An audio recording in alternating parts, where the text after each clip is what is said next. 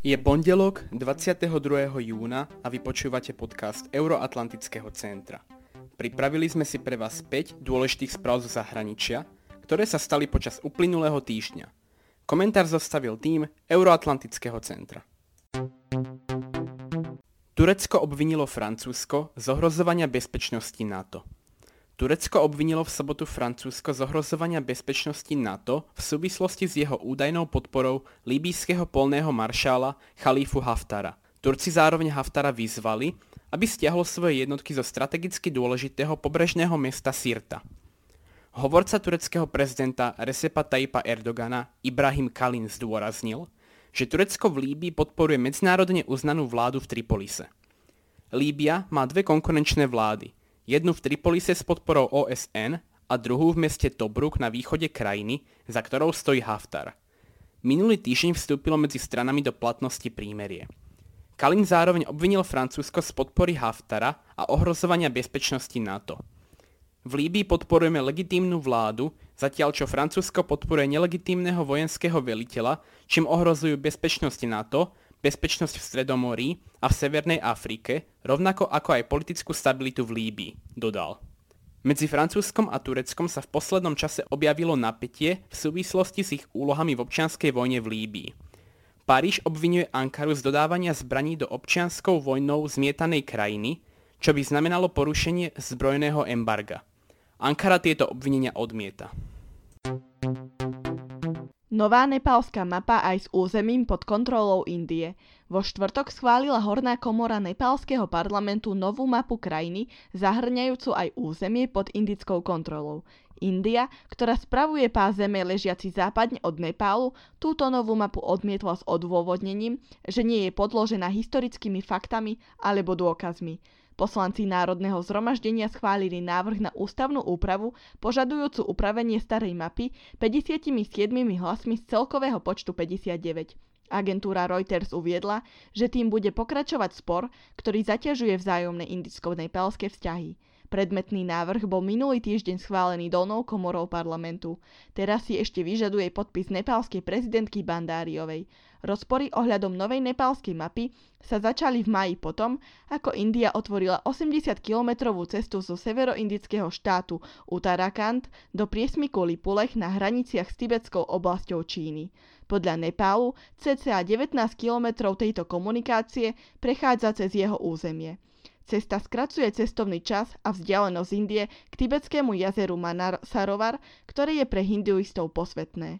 Sporné územie s rozlohou 372 km štvorcových je strategicky situované na kryžovatke medzi Nepálom, tibetským regiónom Číny a Indiou. Bezpečnostnú prítomnosť v území si India udržiava od roku 1962, kedy viedla pohraničnú vojnu s Čínou.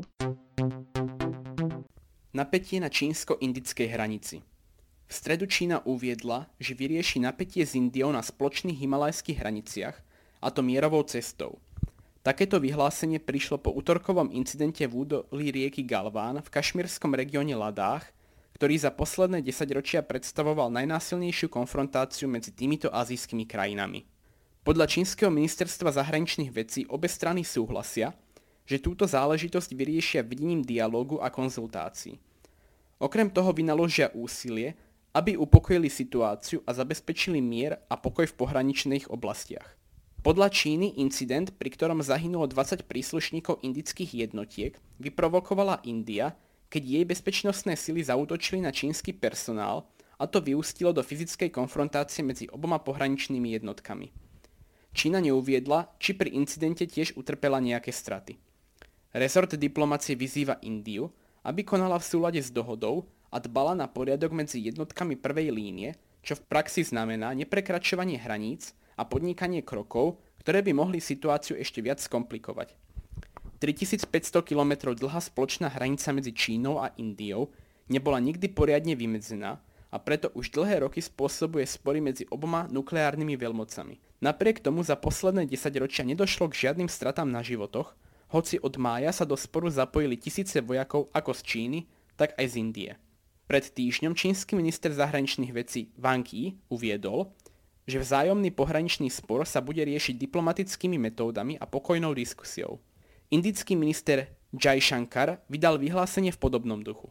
Indické médiá naznačili, že je možné, že India prenikla do čínskych oblastí, ktoré sú obsadené čínskou ľudovou oslobodzovacou armádou, vrátane severnej strany jazera Pangong Tso a časti strategicky dôležitého údolia rieky Galván. Noví nestáli členovia Bezpečnostnej rady OSN v stredu valné zhromaždenie OSN v hlasovaní rozhodlo o štyroch nestálych členoch Bezpečnostnej rady OSN na obdobie rokov 2021 a 2022. Novými členmi sa stali India, Írsko, Mexiko a Norsko. V hlasovaní o post vyhradený pre Afriku ani Džibutsko a ani Kenia nezískali dvojtretinovú väčšinu hlasov a preto sa toto hlasovanie bude opakovať. Agentúra AP informovala, že Mexiko a India, ktoré zastupujú Latinskú Ameriku a Áziu, mali svoje miesto v bezpečnosti Bezpečnostnej rade isté už pred hlasovaním. V hlasovaní pri, o zástupcoch západnej Európy a ostatných štátov Írsko a Norsko získali viac hlasov ako Kanada. O nových členoch pre obdobie rokov 2021 až 2022 193 členné valné zhromaždenie rozhodovalo prezenčne bez plenárneho zasadnutia. Veľvyslanci členských krajín prichádzali do Yorkského sídla organizácie odozdať svoje hlasy v skupinách a dodržiavali opatrenia v súvislosti s pandémiou nového koronavírusu.